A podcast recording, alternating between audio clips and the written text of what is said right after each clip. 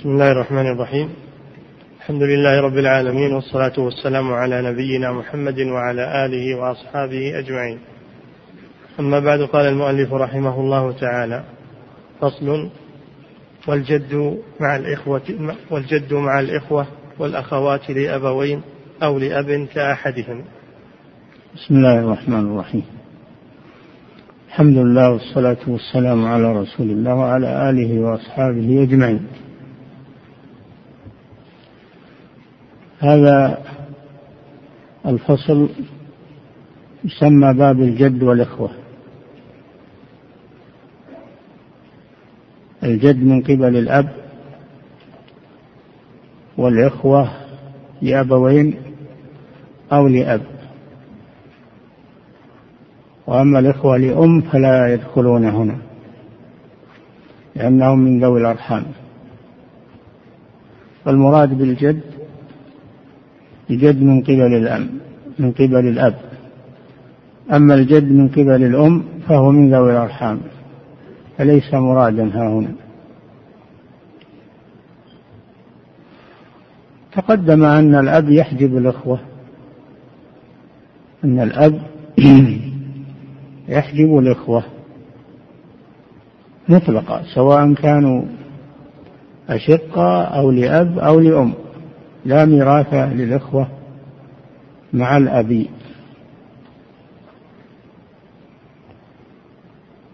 وأما الإخوة مع الجد فهذا هو موضع الخلاف. فمن العلماء من يعتبر الجد مثل الأب فيسقط الإخوة لأنه أب في الحقيقة فيسقط الإخوة. وعلى هذا لا حاجة إلى باب الجد والإخوة لأن الجد أب فيسقط الإخوة فيسقط الإخوة. ويعاملون معه كما يعاملون مع الأب إنهم محجوبون به. وهذا المذهب هو قول أبي بكر الصديق وجماعة من الصحابة. وقال به من الأئمة الأربعة أبو حنيفة. ورواية عن الإمام أحمد. وهو اختيار شيخ الإسلام ابن تيمية وابن القيم الشيخ محمد بن عبد الوهاب وتلاميذه وأبناؤه على هذا القول أن الجد يحجب الإخوة كالأب لأنه أب في الحقيقة. والله سمى الجد أبا كما قال جل وعلا ملة أبيكم إبراهيم. وإبراهيم هو جدنا. هذا سماه أبا لنا. ملة أبيكم إبراهيم.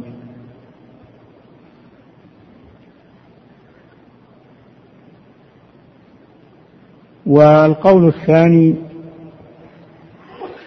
أن الإخوة يرثون مع الجد. لأن الجد يدلي بالأب والإخوة يدلون بالأب.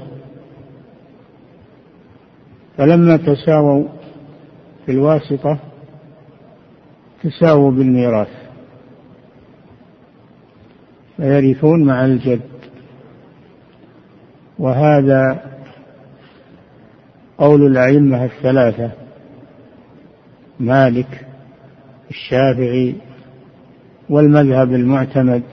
عند الإمام أحمد وهو قول الجمهور جمهور أهل العلم وهو مذهب مذهب زيد بن ثابت وعلي بن أبي طالب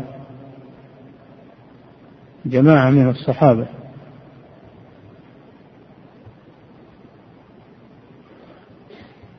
فعلى هذا اختص الجد والإخوة بباب خاص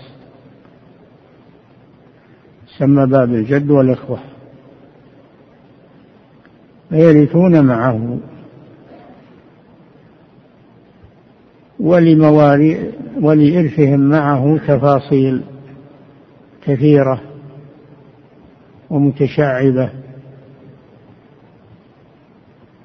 لها باب كبير في كتب الفقه والفرائض.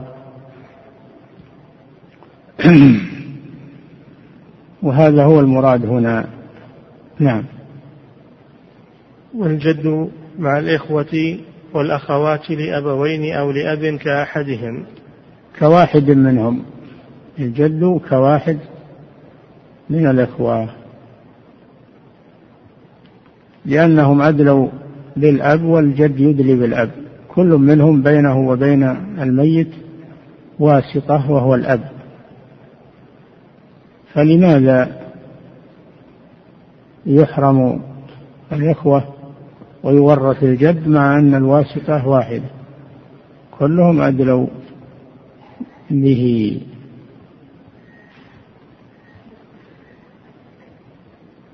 ولهذا قال الناظم والجد مثل الأب عند فقده في حوز ما يصيبه ومده إلا إذا كان هناك إخوة لكونهم لكونهم في الإرث وهو أسوة. يعني تساووا في الواسطة من أدلوا به. لكونهم في القرب لكونهم في القرب وهو أسوة. هؤلاء إخوته وهذا جده. وبينهم وبينه كلهم الأب. فكيف يحرم هؤلاء ويورث هؤلاء؟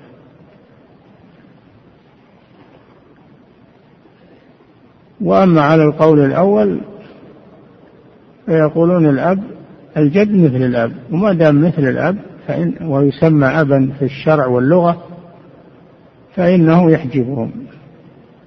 ولهذا قال ابن عباس رضي الله عنه ألا يتقي الله زيد؟ يعني زيد بن ثابت.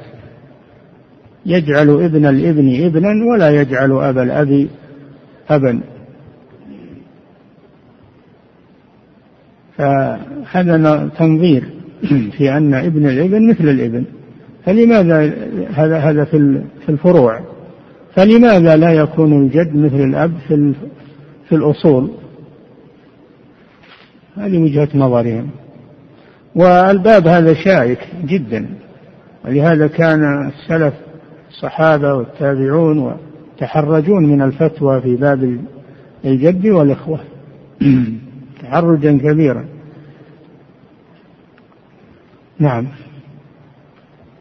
فإن لم يكن معه صاحب فرض. نعم على أنه يرث على أنهم يرثون معه فلهم حالتان. الحالة الأولى أن لا يكون معهم صاحب فرض. أخوة وجد فقط. ليس معهم صاحب فرض. هم يكون كواحد منهم.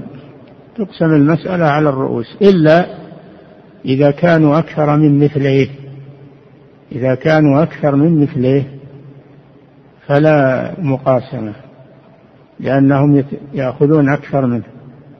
إذا كانوا أكثر من مثله يأخذ ثلث المال. والباقي لهم. كما لو كان هناك جد وثلاثة إخوة. لو جعلنا مثلهم صار له الربع.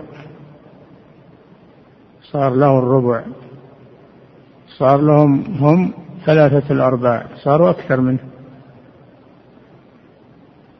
فيأخذ الثلث ثلث المال. والباقي لهم على عدد رؤوسهم. فإن كانوا مثله جد وأخوان مثلا فإنه يخير بين أن يأخذ ثلث المال أو يقاسم لأنه سيأخذ الثلث سواء بالمقاسمة أو أو بالفرض. فيخير. أما إذا كانوا أقل من مثله وليس معهم صاحب فرض فإنه يقاسمهم لأنه سيكون أحظ أحظ منهم. كما لو كان هناك جد وأخ مقاسم. على على اثنين لكل واحد واحد. أو جد وأخت مقاسمة يكون للذكر مثل حظ الأنثيين. لجد اثنان وللبنت واحد. فإذا كانوا أقل من مثله فالمقاسمة أحظ له فيأخذ بالمقاسمة. عرفنا إذا أنه إذا كان ليس معهم صاحب فرض فلهم ثلاث حالات. تارة يقاسمهم إذا كانوا أقل من مثله. وتارة يأخذ ثلث المال إذا كانوا أكثر من مثله. وتارة يخير بين أخذ الثلث أو المقاسمة لأنهما متساويان إذا كانوا مثليه أما إذا كان معهم صاحب فرض. فإن صاحب الفرض يأخذ فرضه أولا والباقي يخير الجد. بين المقاسمة إذا كانت أحظ له أو أخذ ثلث الباقي أو يأخذ سدس الكل. يأخذ سدس الكل إذا لم يبقى إلا هو.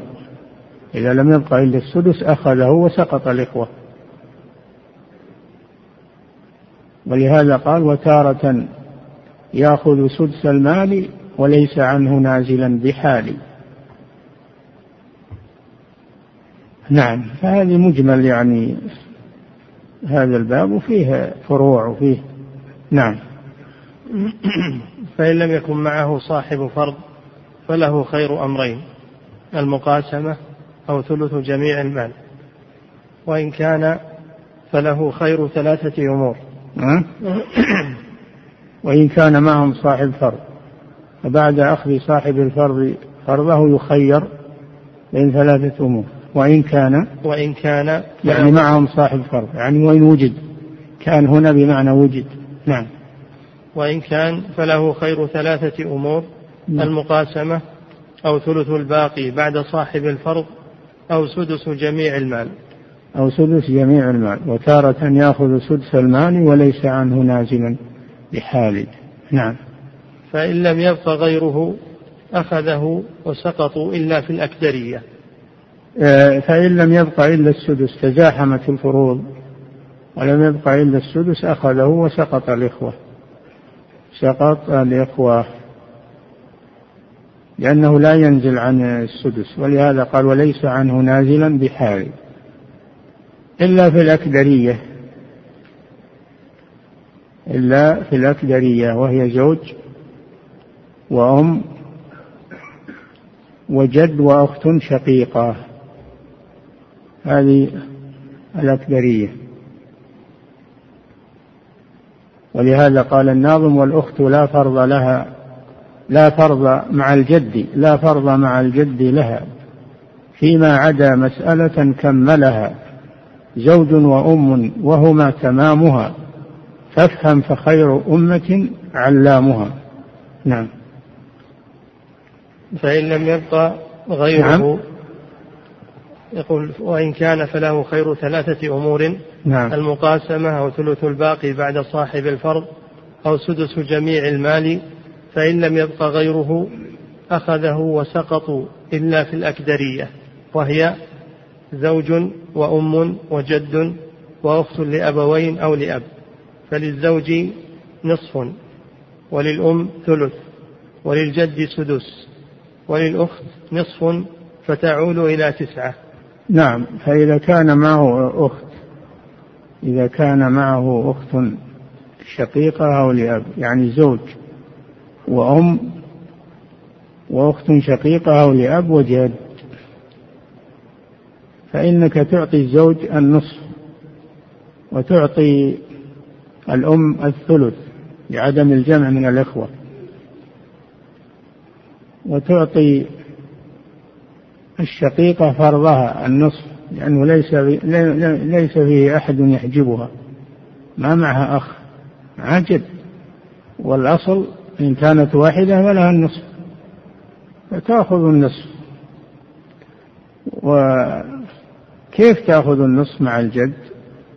كدرت أصول زيد بن ثابت فلذلك سميت بالأكدرية لأنها كدرت الأصول في هذا الباب. فتقول المسألة من ستة. وتعول إلى تسعة للزوج النصف. ثلاثة وللأم الثلث اثنان وللأخت الشقيقة النصف ثلاثة هذه ثمانية وللجد السدس واحد هذه تسعة. بعد ما خلصوا لو صارت الأخت أكثر من الجد يعودان إلى المقاسمة. فيفرض النصف لها والسدس له حتى تعول بالفروض المجملة ثم يعودان إلى المقاسمة. فافهمه واشكر ناظمه. فأخذ الزوج النصف وأخذت ثلاثة وأخذت الأم ثلث اثنان هذه خمسة وأخذ الجد السدس واحد هذه ستة وأخذت الشقيقة النصف ثلاثة هذه كم؟ تسعة. مجموع الصيام تسعة. أخذت ثلاثة من تسعة وهو أخذ يعني هي أخذت الثلث وهو أخذ واحد من تسعة أخذت تسع فتكون أكثر منه. يعودان إلى المقاسمة. يعودان إلى المقاسمة. فتضرب المسألة مرة ثانية. تصحح رؤوسهم ثلاثة في تسعة سبعة وعشرين. ثم يتقاسمان للذكر مثل حظ الأنثيين. نعم. فللزوج نصف وللأم ثلث وللجد سدس وللأخ وللأخت نصف فتعول إلى تسعة. ولي وللأخت نصف. إيه؟ تقول وللأخ وللأخت نصف. نعم. فتعول إلى تسعة. نعم. ثم يقسم نصيب الجد والأخت بينهما وهو أربعة على ثلاثة فتصح من سبعة وعشرين. أي نعم. ثلاثة بتسعة بسبعة وعشرين للزوجة للزوج. ثلاثة في ثلاثة بتسعة. وللأم اثنان في ثلاثة بستة. ولهم أربعة في ثلاثة اثنى عشر له ثمانية له ثمانية ولها أربعة. نعم. ولا يعول في مسائل الجد ولا يفرض لأخت معه ابتداء إلا فيها. إلا في الأكدائية لا ليس في مسألة في باب الجد والإخوة عول والعول زيادة السهام عن أصل المسألة. وهذا يأتي في باب الحساب. يأتي العول ولا يفرض للأخت مع الجد إلا في هذه المسألة. وإلا في غيرها يتقاسمان. نعم. وإذا كان مع الشقيق ولد أب عده على الجد ثم هذه مسألة المعادة. مسألة المعادة. نحن نعلم أن الإخوة لأب ليس لهم شيء مع الإخوة الأشقاء يحجبونهم. لكن مع الجد يعادون بهم الجد. فإذا كان جد وأخ شقيق وأخ لأب فنقول المسألة من ثلاثة بالمعادة. ثلاثة بالمعادة على عدد رؤوسهم للجد واحد وللشقيق واحد وللأخ لأب واحد. ثم يقول الشقيق للأخ لأب أنت ليس لك معي ميراث. أنت ليس لك معي ميراث فيأخذ ما معه. يكون مع مع الشقيق اثنان وليس للأخ لأب شيء. لكن حسبه على الجد. لأن الإخوة لأب والإخوة شقة بالنسبة للجد سواء. نعم هذه يسمى باب المعادة وفيه ثمان وستون مسألة وبعضهم أوصلها إلى أربعمائة مسألة مسائل المعادة نعم. وإن كان وإذا كان مع الشقيق ولد أب عده على الجد ثم أخذ ما حصل له. بعد المعادة يأخذ الأخ الشقيق ما حصل مع الأخ لأب. فيحسبه على الجد ثم يرجع ويأخذ ما معه لأنه أقدم منه فيسقطه. نعم. وتأخذ أنثى لأبوين تمام فرضها. بالمعادة. إذا كان فيه أنثى لأبوين مع أخ لأب تأخذ كمال فرضها إن بقي شيء أخذه الأخ لأب. لأن الأخ لأب مع الشقيقة عاصب يأخذ ما بقي. نعم. وتأخذ أنثى لأبوين تمام فرضها والبقية لولد الأب. نعم. وهذا يأتي في مسائل الزيديات الزيديات الأربع. الزيديات الأربع معروفة في الفرائض أنه الزيديات التي يبقى فيها بعد فرض الشقيقة شيء يأخذه الأخ لأب. نعم. فصل. نعم. حجب الحرمان. هذا الحجب باب الحجب وهو أصعب وأدق باب في الفرائض. قال بعض العلماء يحرم على من لا يعرف الحجب أن يفتي في الفرائض. يحرم على من لا يعرف باب الحجب أن يفتي في الفرائض لأنه قد يعطي غير المستحق ويحرم المستحق. فلا بد من إتقان هذا الباب حتى لا يغلط وكثيرا ما يغلط الذين يقسمون الفرائض لأنهم ما يتقنون باب الحجب فيورثون من ليس له شيء ولا ينتبهون إلى وجود الحاجب الذي يحجبه. والحجب في اللغة المنع. وفي اصطلاح الفرضيين منع من قام به سبب الإرث من إرثه بالكلية أو من أوفر حظيه. منع من قام به سبب الإرث. أما منع من لم يقم به سبب الإرث لا نسب ولا نكاح ولا ولا هذا ما يقال له حجب إنما الحجب في من قام به سبب الإرث ثم لم يرث. ليه؟ لأن فيه من هو أولى منه. وهذا ما يغلط فيه بعض كثير من الناس. ينظرون إلى أنه إلى أنه معه سبب الإرث. فلماذا لا يورث؟ ولا يتنبه فيه من هو أقرب منه. ما يتنبه لهذا. فيغلط.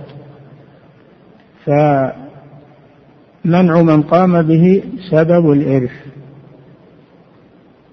يخرج الذي لم يقم به سبب الإرث. لا نكاح ولا ولا ولا نسب ولا ولاء. هذا لا يقال له حج. من نصيبه بالكلية. هذا ما يسمى حجب الحرمان كحجب ابن الإبن بالإبن وحجب الجد بالأب. هذا حجب الحرمان يسمى.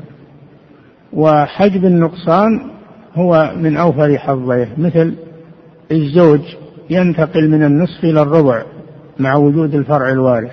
الزوجة تنتقل من الربع إلى الثمن مع وجود الفرع الوارث. هذا حجب حرم هذا حجب نقصان وليس حجب حرمان. وهذا يدخل على أربعة وهذا لا يدخل على أربعة من الورثة. حجب الحرمان لا يدخل على أربعة من الورثة. الزوجان والأبوان والولدان. لا يمكن أنهم يحجبون حرمانا. نعم يحجبون نقصانا لكن حرمان لا. أما بقية الورثة فيدخل عليهم. حجب الحرمان تارة وحجب النقصان تارة. والحجب على قسمين حجب بوصف وحجب بشخص. الحجب بالوصف هو موانع الإرث السابقة رق وقتل واختلاف ديني هذا يسمى حجب بأوصاف. والثاني وهو المقصود هنا الحجب بالأشخاص. المحجوب بالوصف بالرق أو بالقتل أو باختلاف الدين وجوده كعدمه لا يحجب ولا يحجب لا يحجب أحدا. هو يحجب لكن لا يحجب أحدا وجوده كعدمه. هذا المحجوب حجب حرمان هذا المحجوب بالوصف. محجوب بالوصف وجوده كعدمه. المحجوب بالشخص قد يحجب غيره ولو كان محجوبا. قد يحجب غيره كما يأتي بيان. نعم. حجب الحرمان لا يدخل على الزوجين والأبوين والولد. والولدين يعني الذكر والأنثى. ما يدخل عليهم حجب الحرمان دائما يرثون. إذا سلموا من الموانع من موانع الإرث دائما يرثون. لكن قد يرثون أقل. ينتقلون من حجب ينتقلون من النصيب الأوفر إلى النصيب الأقل. نعم. ويسقط الجد بالأب. نعم الأصول عندنا قاعدة. الأصول يسقطهم لا يسقطهم إلا الأصول. الفروع لا يسقطهم إلا الفروع. الحواشي يسقطهم أصول وفروع وحواش. لأن يعني عندنا الورثة ثلاث أقسام. إما أصول وهم الآباء والأجداد وإما فروع وهم الأبناء وأولاد الأبناء وإما حواشي وهم الإخوة والأعماء والإخوة وبني الإخوة والأعمام وبني هذول قال لهم حواشي. هؤلاء يحجبون بالأصول ويحجبون بالفروع فالأخ لا ميراث له مع الأب هذا أصل. لا ميراث له مع الإبن هذا فرع. وأما وأما الحواشي آه، نعم ويحجبون بحواشي. فالأخ الشقيق يحجب الأخ لأب حاشية حجب حاشية. نعم. ويسقط الجد بالأب. وكل جد وابن أبعد بأقرب. كل جد يسقط بالجد الذي أقرب منه إلى الميت. فالجد أبو الأب يسقط الجد أبي أبي الأب الذي فوقه. والابن يسقط ابن الابن. وابن الابن الأعلى يسقط ابن ابن الأسفل وهكذا. نعم. وكل جد وابن أبعد بأقرب وكل جدة بأم. تسقط تسقط الجدات وتسقط الجدات من كل جهة بالأم فافهمه وقس ما أشبهه. الجدات ليس لهن ميراث مع الأم لا من قبل الأم ولا من قبل الأب. لا يرثن إلا إذا عدمت الأم. نعم. والقربى منهن تحجب البعد مطلقا. والجدة القريبة تحجب الجدة البعيدة مثلا من الجهتين. فمثلا لو كان فيه أم أم وعندنا أم أم أب. أم الأم أقرب من أم أم الأب فتسقط القريبة تسقط البعيدة. وكذلك العكس. لو كان عندنا أم أب وأم أم أم الجدة من قبل الأب تسقط الجدة من قبل الأم لأنها أقرب إلى الميت منها كل جدة قريبة تسقط الجدة البعيدة. نعم. القربى منهن تحجب البعد مطلقا. مطلقة يعني من من الجهتين من جهة الأب أو من جهة الأم. خلافا للشافعية. الشافعية لا يسقطون البعد من جهة الأم لا يسقطونها بالقربى من جهة الأب. نعم. لا أب أمه ها؟ والقربى منهن تحجب البعد مطلقا. لا أب أمه أو أم أبيه. الأب لا يسقط أمه. فإذا مات ميت عن أب وجدة من قبل الأب فالجدة تأخذ السدس ولو كان ابنها موجود وهي تدلي به تدلي بابنها إلى الميت لا يسقطها لأنه لا يأخذ نصيبها فلا يسقطها لا يسقطها. فترث مع ابنها. هذا خاص بالجدة من قبل الأب. كما أن الإخوة لأم يرثون مع وجود الأم وهم يدلون بها. والقاعدة أن من أدلى بواسطة حجبته تلك الواسطة إلا في هاتين المسألتين وهي أم الأب ترث مع الأب والإخوة لأم يرثون مع الأم مع أنهم يدلون بها. الجدة أم الأب تدلي به ومع هذا ترث وهو موجود. هذا مستثنى من القاعدة. نعم. ولا يرث إلا ثلاث. أم لا يرث من الجدات إلا ثلاث. قد يكون عندنا أكثر من جدة. ولا إلا السدس. وش نسوي فيه؟ من نعطيه منه؟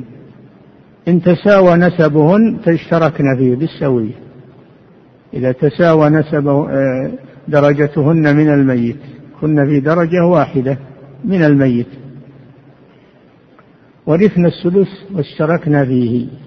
وإن قربت إحداهن أخذته.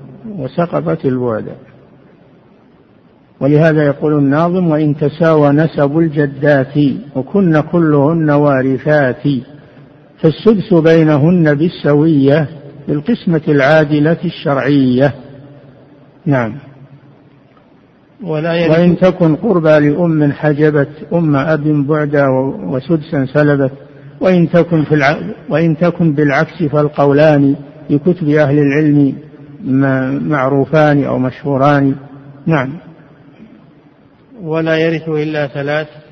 أم أم. ما يرث أربع جدات. أكثر من يرث عندنا ثلاث جدات. واحدة من قبل الأم. واثنتان من قبل الأب. مثلا أم أم الأم وأم أم الأب وأم أبي الأب. هذول متساويات في الدرجة. اشتركنا في السدس. ولا يرث رابعة على المذهب. عند الشافعية كل الجدات يرثن. ولو كثرن. بشرط أن تتساوى درجتهن. عندنا لا. وإن تساوت فلا نورث إلا ثلاث فقط. عند الحنف عند المالكية لا يورثون إلا جدتين. واحدة من قبل الأب وواحدة من جهة الأم. والمسألة فيها خلاف طويل. نعم. ولا يرث إلا ثلاث أم أم وأم أب وأم أبي وأم أبي أب. نعم. وإن علون أمومة. يعني يرثن وإن علون أمومة. ما دام أنهم تساويات وإن علون نعم. ولذات قرابتين مع ذات قرابة ثلثا السدس. نعم. لذات القرابتين واحدة جدة من قبل الأب وجدة من قبل الأم. واحدة جدة من قبل الأب فقط. تأخذ ذات القرابتين ثلثي السدس. وتأخذ ذات القرابة الواحدة ثلث السدس فقط. نعم. ويسقط ولد الأبوين بإذن وإن نزل. آه انتقل إلى الحواشي. يسقط ولد ال... نعم. ويسقط ولد الأبوين. يسقط الشقيق بالإذن يسقط الشقيق وهو من الحواشي بالإبن وهو من الفروع. وبابن الإبن وإن نزل. نعم. بابن وإن نزل وأب ويسقط أيضا بالأب. لا ميراث للأخ مع الأب. لا ميراث للأخ مع الأب. لأنه يشترط في ميراث الأخوة أن يكون الميت كلالة والكلالة من لا ولد له ولا والد. ما دام الوالد فهو ليس كلالة ولا يرثون الإخوة. نعم. وولد الأب بها الإخوة يشترط في إرثهم الكلالة سواء كانوا إخوة شقة أو لأب أو لأم.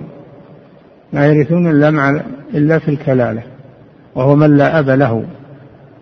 لأن الأب يحجب الإخوة سواء من أشقة أو لأب أو لأم. نعم.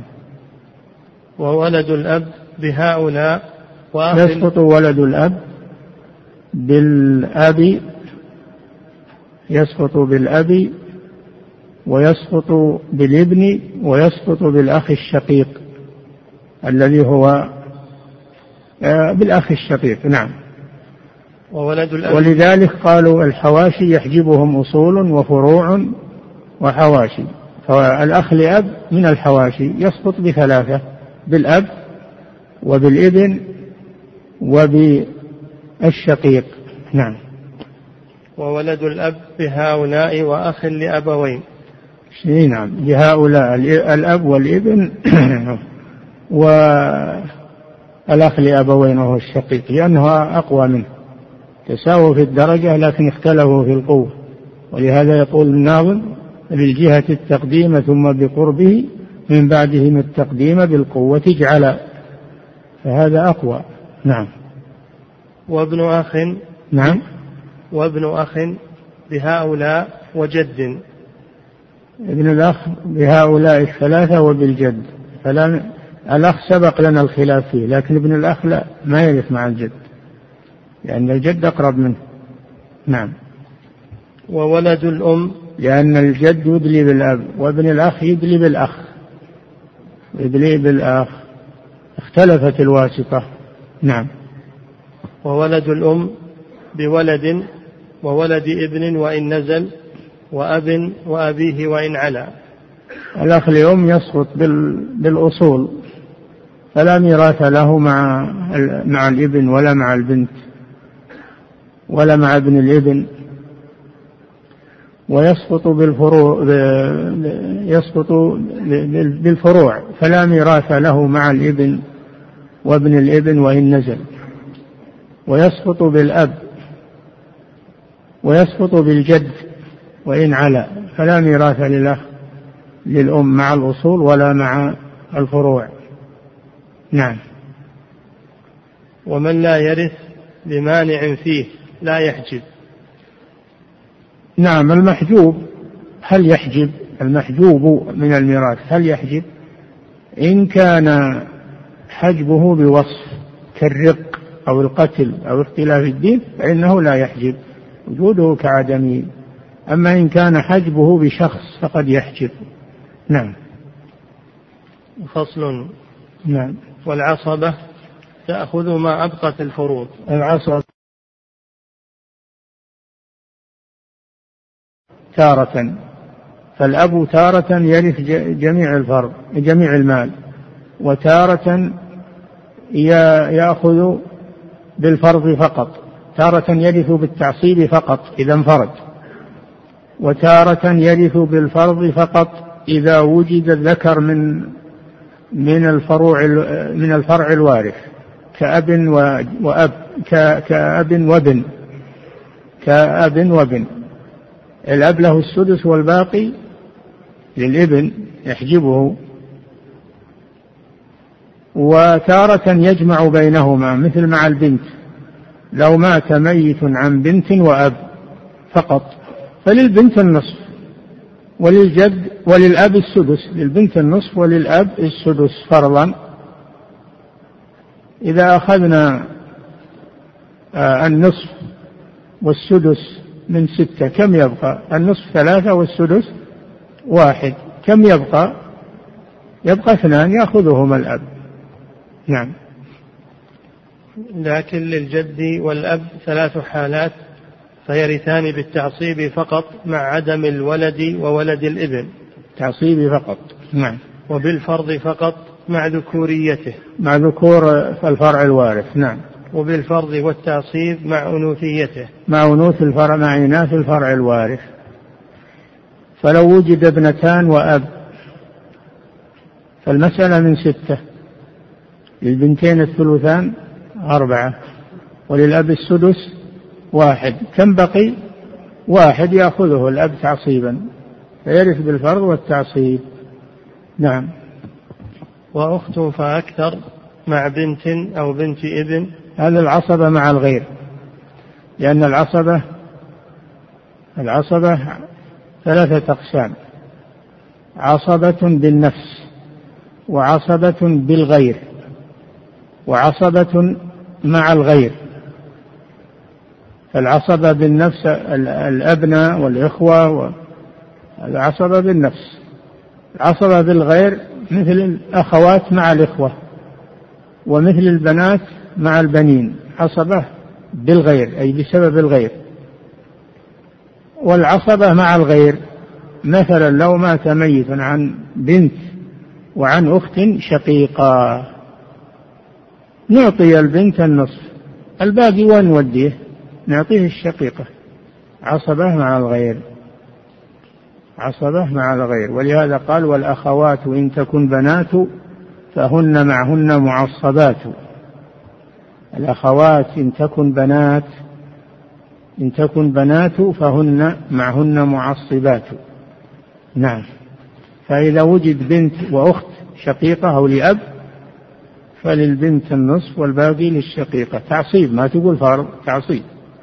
لو وجد ابنة ابنتان وشقيقة ابنتان وشقيقة المسألة من ثلاثة.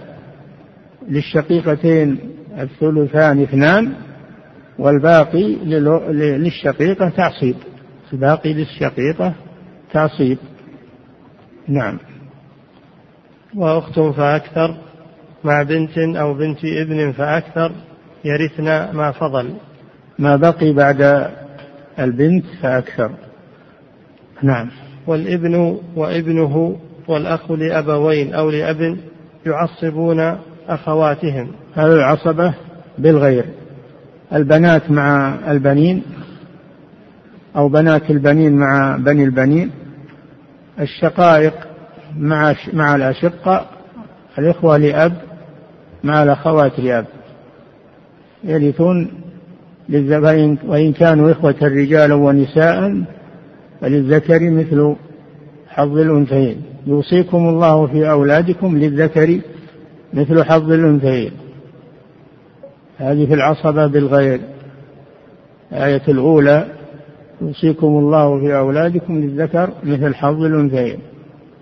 البنات مع البنين. الأخوات مع الإخوة وإن كانوا إخوة رجالا ونساء فللذكر مثل حظ الأنثيين في آخر السورة.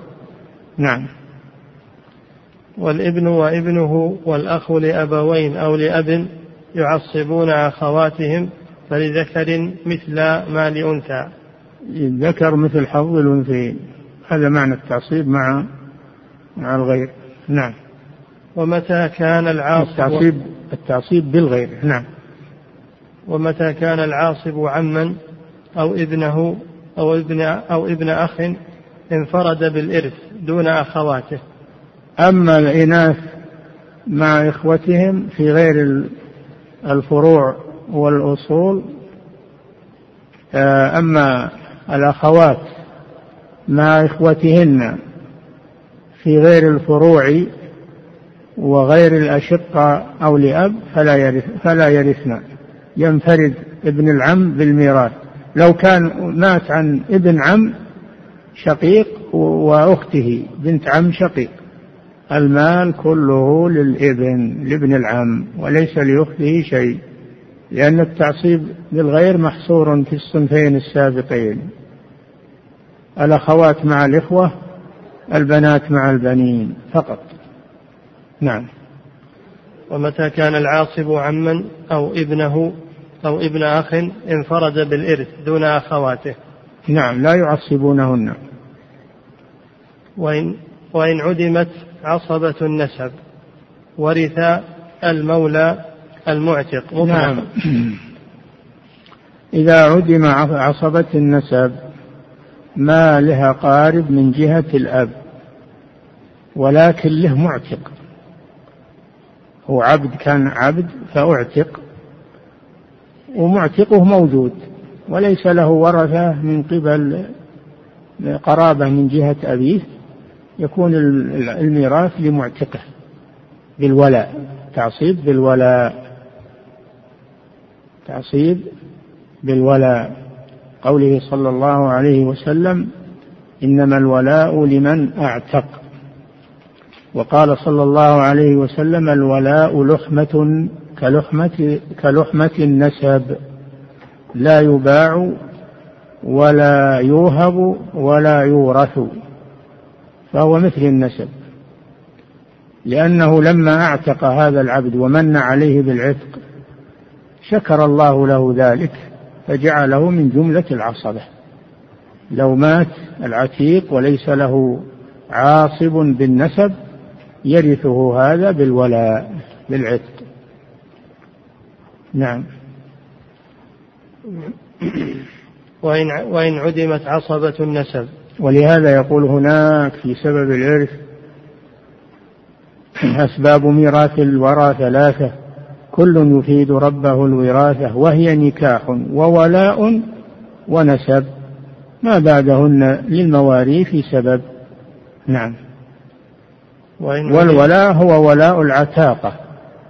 ولاء العتاقة. لا ولاء الموالاة لأن فيه ولاء الموالاة هذا القول بالتوريث به ضعيف جدا عند العلماء. إنما المراد ولاء العتاقة فقط. نعم. وإن عدمت عصبة النسب ورث المو... ورث نعم. وإن عدمت عصبة النسب ورث المولى المعتق. نعم. مطلقا. ثم عصبته الذكور. ثم إذا إذا كان المعتق ميت ما هو موجود. ومات العتيق. يرثه أبناء المعتق دون أخواتهم. أبناء المعتق فقط دون أخواتهم. الولاء للكبر من الرجال يعني للذكور فقط. نعم. ثم عصبته الذكور الأقرب فالأقرب كالنسب. نعم. فصل. يكفي.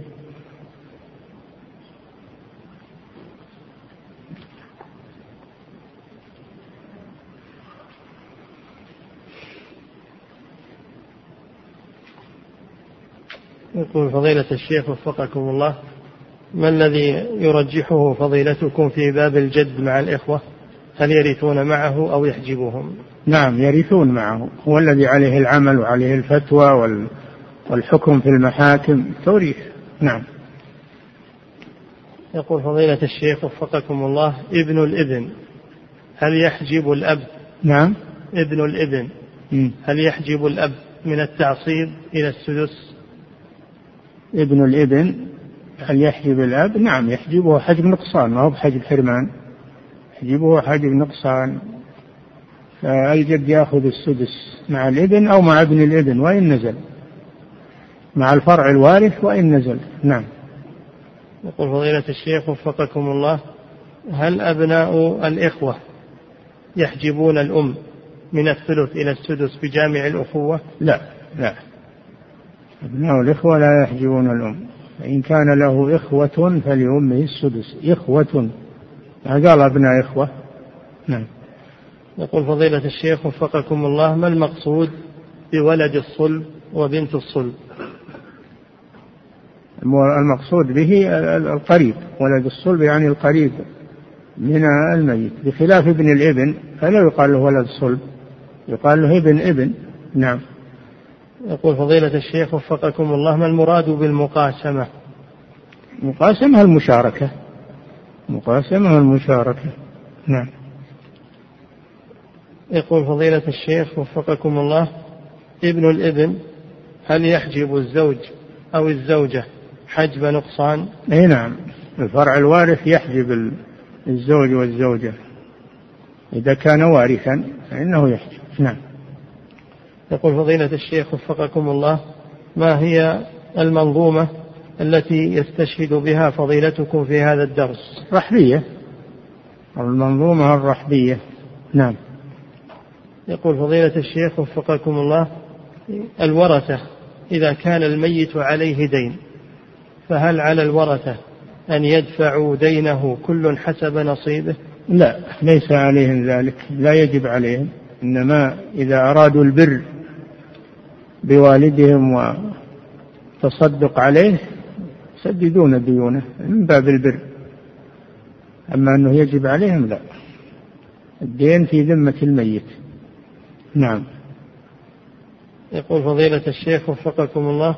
لكن لاحظوا أنه لا بد عند موت الميت أول شيء يبدأ بتجهيزه بمؤونة تجهيزه.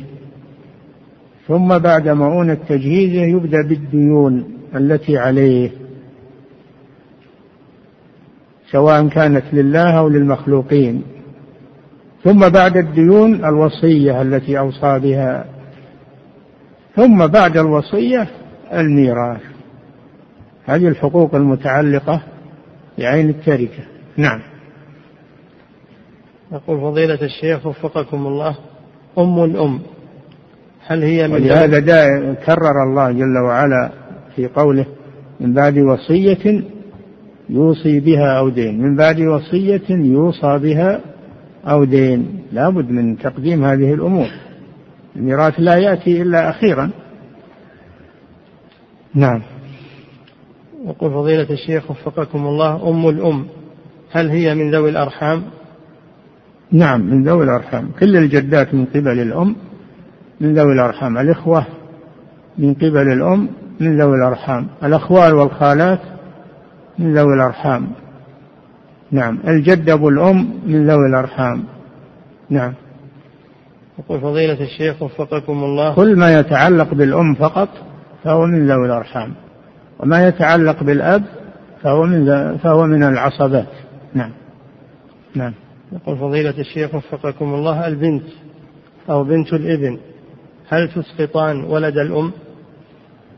نعم نعم مع الفرع الوارث لا ميراث للأخ لأم مع الفرع الوارث سواء كان قريبا أو بعيدا نعم يقول فضيلة الشيخ وفقكم الله إذا كان هناك أختان شقيقتان نعم. مع, مع أخت لأب إيه؟ فكيف يكون إرثهم؟ تكون الشقيقتين الثلثان الثلثان والباقي إن كان مع الأخت لأب أخوها عصبها فأخذوا الباقي. أما إذا لم يكن معها أخ فإنها تسقط ويروح لمن؟ لأقرب عاصب يروح الميراث لأقرب عاصب. نعم. يقول فضيلة الشيخ وفقكم الله. لكن لو كان هناك شقيقة وأخت لأب أخذت الشقيقة النصف وأخذت الأخت لأب السدس تكملة الثلثين. نعم. يقول فضيلة الشيخ وفقكم الله مات والدنا وترك لنا إرثا ووالدتنا ما زالت حية معنا ولم نقسم التركة حتى الآن بل تركنا الأمور كما هي. فهل نحن آثمون بعدم القسمة؟ إذا كان الورثة كبار ورضوا بتأجيل القسمة فلا بأس. أما إذا كانت الورثة صغار أو ناس محتاجون فلا يجوز تأخير القسمة. لأن هذا فيه إضرار بهم. نعم. يقول فضيلة الشيخ وفقكم الله إذا كان الميت غنيا والجد قد حجب قد حجب الإخوة وهم فقراء فهل تجب عليه النفقة؟ نعم نعم النفقة على الأب ثم على الجد. النفقة على الأب إذا كان موجودا ثم على الجد من بعده لأنه أب. نعم. يقول فضيلة الشيخ وفقكم الله في قول المؤلف رحمه الله ومتى كان العاصب عما أو ابنه أو ابن أخ انفرد بالإرث دون أخواته؟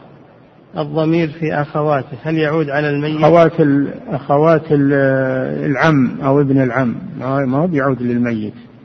لا يعود للعم أو ابن العم.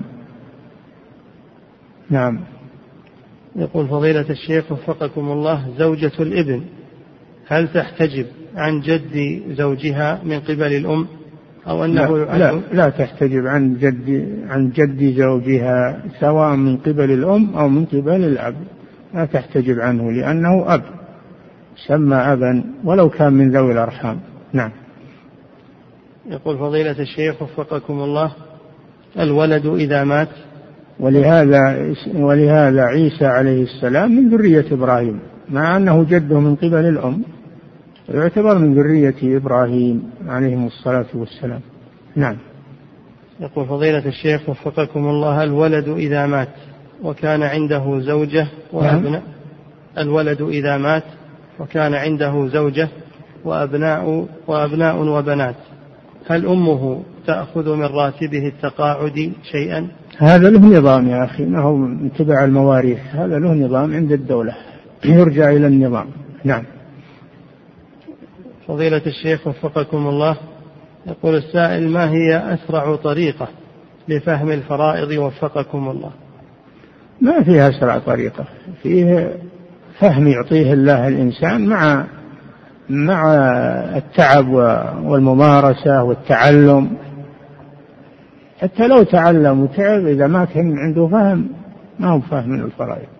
لكن إذا اجتمع الأمران الفهم والتعلم يسر الله سبحانه وتعالى. ومن يتق الله يجعل له مخرجا ومن يتق الله يجعل له من أمره يسرا. فإذا طالب العلم اتقى الله واحتسب الأجر وأصلح النية سهل الله عليه طلب العلم. واتقوا الله ويعلمكم الله. جعل الميت جالس ما في بأس. صل على الميت وهو جالس. نعم. يقول هل لي نصف الأجر وأنا قادر على القيام؟ أم هذا لا. خاص؟ ما, ما يجوز الجلوس. القيام ركن ولا يجوز الجلوس إلا للمريض العاجز. هذا مثل الفريضة. القيام ركن. نعم. يقول فضيلة الشيخ وفقكم الله ما حكم الكفالة بعوض؟ كان يقول لا أكفلك عند فلان إلا أن تدفع لي كذا من المال. لا أكفلك إيش؟ لا أكفلك عند فلان إلا أن تدفع لي كذا من المال. لا بأس بذلك. لو قال اكفلني أو اقترض لي وأعطيك كذا وكذا ما في معنى لأن هذا في مقابل الجاه والتعب. نعم. والتضمن لأنه ضامن أيضا. نعم. يقول فضيلة الشيخ وفقكم الله كيف ترث ثلاث جدات معا؟ أم الأم وأم الأب وأم أب الأب. وقد تقرر قاعدة كل جدة بعد تسقط بالقربى. لا ما بينه وبين شوف اللي بينه وبين الميت. شوف اللي بينه وبين الميت من الأشخاص. فإذا كان الأشخاص اللي بينه وبين الميت متساوون فهن مشتركات. أما إن كان بعضهن أبعد بينه وبين الميت أكثر من الأخرى فالقريبة تحجب البعيدة شوف الواسطة اللي بينه وبين الميت كم هم؟ نعم. يقول فضيلة الشيخ وفقكم الله الدعاء الذي بعد الأذان وهو آتي محمدا الوسيلة والفضيلة. ما معنى الوسيلة؟ درجة في الجنة بينها الرسول صلى الله عليه وسلم. الوسيلة درجة أو قصر في الجنة. نعم. يقول فضيلة الشيخ وفقكم الله وهل يقال بعد هذا الدعاء إنك لا تخلف الميعاد؟ نعم ورد هذا في عند البيهقي بسند صحيح. وردت الزيادة هذه عند البيهقي بسند صحيح. يجوز أن تقول إنك لا تخلف الميعاد. نعم. أما الذي في الصحيح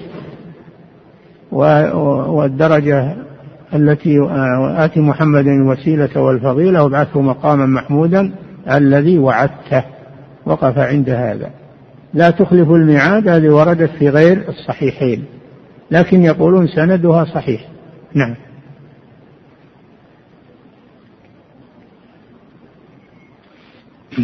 نعم. يقول فضيلة الشيخ وفقكم الله ورد قول رضيت بالله ربا وبالإسلام دينا ومحمد صلى الله عليه وسلم نبيا رسولا عند الأذان.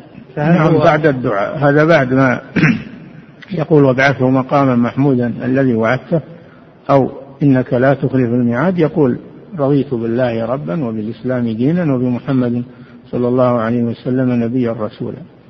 وإن قالها بعد الشهادتين فهو أحسن.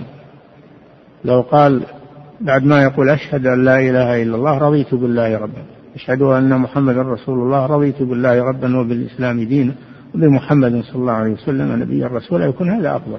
من تأخيرها إلى ما بعد الدعاء. نعم.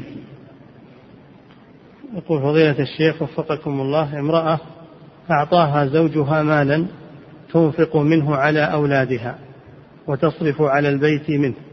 ثم أعطاها زوجها. أعطاها زوجها مالا تنفق منه على أولادها وتصرف على البيت منه. ثم توفي وبقي شيء من المال الذي أعطاها إياه. فهل تنفق منه أو يكون ميراثا؟ لا يكون ميراثا وينفق على الأولاد من نصيبهم من الميراث. ينفق على الأولاد من نصيبهم من الميراث. نعم. يقول فضيلة الشيخ وفقكم الله هذا يقول إنه شاب طالب للعلم وقد ابتلي بما يسمى بالعادة السرية وهو لا يستطيع الزواج. فبماذا ينصحه فضيلتكم؟ بما أوصى به الرسول صلى الله عليه وسلم وهو الصيام يصوم وتتقلص عنده الشهوة تنكسر عنده الشهوة بالصيام. يحصل على أجرين أجر الصيام وأجر العفة. الرسول صلى الله عليه وسلم رؤوف رحيم بأمته أوصاهم بالصيام لأن هذا أنفع لهم وأحسن. نعم. وهذا يقول فضيلة الشيخ وفقكم الله أريد أن أتزوج ولكن تصعب علي المعيشة مع الغلاء والوالدة تمنعني من الصيام فهل لي أن أصوم؟ نعم إذا كنت تخاف على نفسك ولا تقدر على الزواج صم ولو منعتك الوالدة لا تطع أطيع الرسول صلى الله عليه وسلم. نعم. يقول فضيلة الشيخ لكن إقناع الوالدة وشرح الموضوع لها حتى يطيب خاطرها وتفهم أحسن. نعم. يقول فضيلة الشيخ وفقكم الله إذا مات رجل عن زوجته وهي حامل فعدتها وضع الحمل فهل يكون الإحداد بنفس المدة؟ نعم. الإحداد تابع للمدة ولو يوم واحد. نعم. ينتهي معها إذا انتهت العدة انتهى الإحداد. نعم. يقول فضيلة الشيخ وفقكم الله أنا طالب في أحد المراحل أو في إحدى أنا طالب في إحدى المراحل الدراسية. وأثناء الامتحانات غالبا يقول ما يأتي إلينا مدرسون أو أو غالبا ما يأتي إلينا مدرس حازم. وأما بقية المدرسين عندنا في المدرسة فيسمحون لنا بالغش. السؤال هل يسمى هذا غش إذا رضي بقية المدرسين؟ نعم هذا غش. ولا يجوز لو رضي المدرس يصير خاين يصير المدرس هذا خاين. وأنت عليك بالجد وعليك بترك الغش. وإن أمكن أنكم تشتكون هذا المدرس على المدير أو على المسؤول أو على لجنة الامتحان فهذا واجب عليكم لأن هذا من إنكار المنكر. نعم. فضيلة الشيخ وفقكم الله هذا أصر على عرض سؤاله يقول لأنه يتعلق بطلاق زوجته.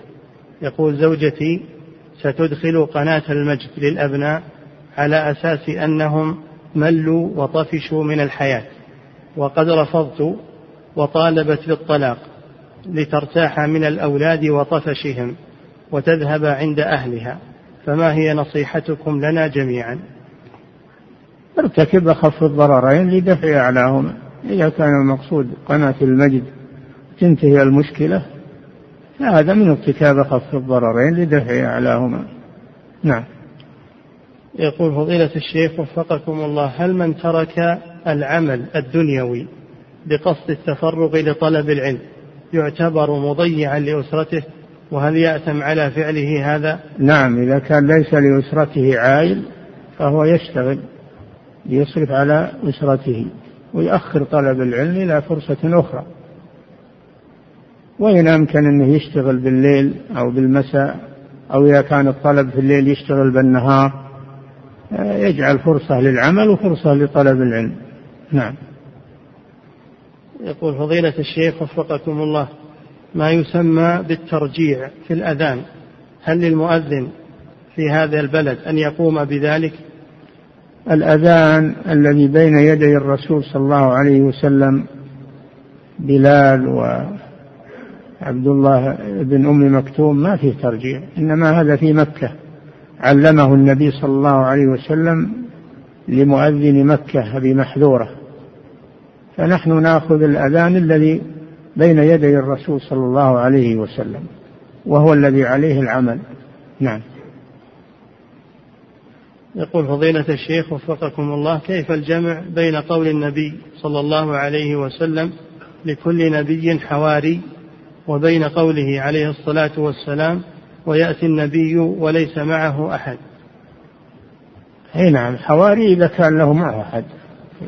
إذا كان معه أحد فيكون من هذا من هؤلاء حواريين ولو كانوا قليلين ولو كان أتباعه قلة يكون منهم حواريون يعني أنصار نعم يقول فضيلة الشيخ وفقكم الله إذا هلك المولى عن ابن وبنت ومعتق فكيف يكون الميراث؟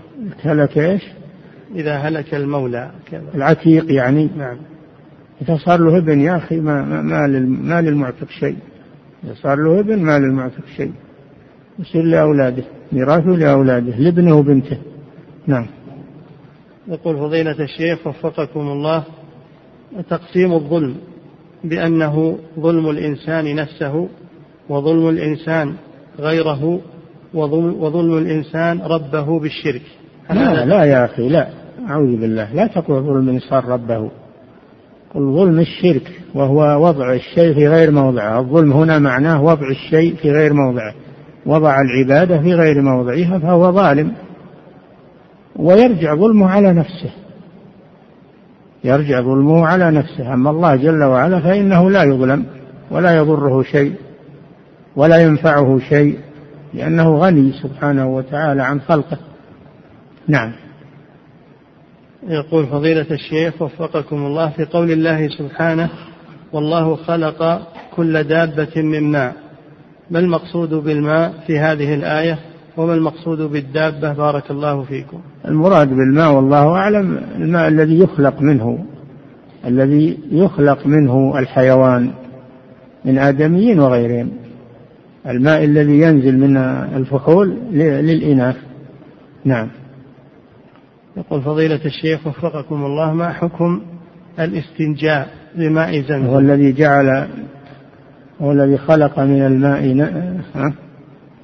بشرا فجعله نسبا وصهرا. الماء يعني ماء الرجل. نعم. يقول فضيلة الشيخ وفقكم الله ما حكم الاستنجاء بماء زمزم؟ يكره يكره الاستنجاء بماء زمزم. كراهية تنزيه نعم. احتراما له. نعم. يقول وكذلك الاستنجاء بالماء المقروء فيه. كذلك. يكره. نعم. يقول فضيلة الشيخ وفقكم الله من العادات عند بعض الناس في المملكة أنهم يجلسون للعزاء إذا توفي لهم شخص من القبيلة حتى ولو ك... لو لم يكن قريبا لهم قرابة جدا بحجة أنه إذا لم يعمل عزاء ويحضر فسوف يتكلم الناس عليه وينتقدونه على تركه لعمل العزاء فصار هذا العزاء من العادات فما التوجيه في ذلك؟ طالب العلم لا يخضع للعادات يبين السنة ولا يخضع للعادات يبين للناس هذا الشيء وأن هذه مبالغات وفتح باب تكاليف لا أصل لها وفيه شبه بالتأبين الذي يعمل فطالب العلم يبين السنة ولا يخضع للعادات. لو بين للناس السنة لو ان طلبة العلم بينوا للناس ما صارت هذه الأمور لكن سكوتهم هو الذي جرأ الناس على هذا الشيء. نعم. يقول فضيلة الشيخ وفقكم الله الصلاة داخل ما يسمى بحجر إسماعيل هل تعد كالصلاة في الكعبة؟ الفريضة لا. الفريضة ما تصلى داخل الحجر كما لا تصلى داخل الكعبة لأن الحجر من الكعبة. من صلى في الحجر فهو قد صلى في الكعبة. النافلة لا بأس تصح في الكعبة وتصح في الحجر. وأما الفريضة لا. نعم. يقول فضيلة الشيخ وفقكم الله ما القول الراجح في النزول إلى السجود؟ هل هو على اليدين أم على الركبتين؟ فيه تفصيل العاجز والكبير السن الذي يحتاج إلى النزول على يديه لا بأس. أما القوي فينزل على ركبتيه قبل يديه هذا هو السنة. نعم. يقول فضيلة الشيخ وفقكم الله هل يجوز أن يقول الإنسان الحمد لله الذي لا يحمد على مكروه سواه؟ هذا لم يرد فيما أعلم لم يرد لكن معناه صحيح أن الله يحمد على كل حال وعلى كل شيء. والمكروه إنما هو بالنسبة للمخلوقين أما بالنسبة له فليس مكروها لأن كل ما يفعله سبحانه فهو محمود. كل ما يفعله فهو محمود. إنما يكون مكروها بالنسبة للمخلوقين. نعم. يقول فضيلة الشيخ وفقكم الله ذكر فقهاء الحنابلة أنه يحرم على النساء الذهاب إلى الحمامات. فهل يقاس عليها الذهاب إلى النوادي الرياضية للنساء بحجة السباحة والرياضة؟ بلا شك. الواجب أن المرأة المسلمة تكون في بيتها ولا تخرج إلا لحاجة لا بد منها مع الحجاب والستر وإلا الأصل أنها في البيت وقرن في بيوتكن. فإذا كانت نساء الرسول مأمورات بالقرار في البيوت وهن أطهر نساء العالمين. فكيف بالنساء التي دونهن والنساء اللاتي محل شبهة هن أولى بالقرار في البيوت؟ نعم. الله تعالى أعلم صلى الله وسلم على نبينا محمد وعلى آله وصحبه.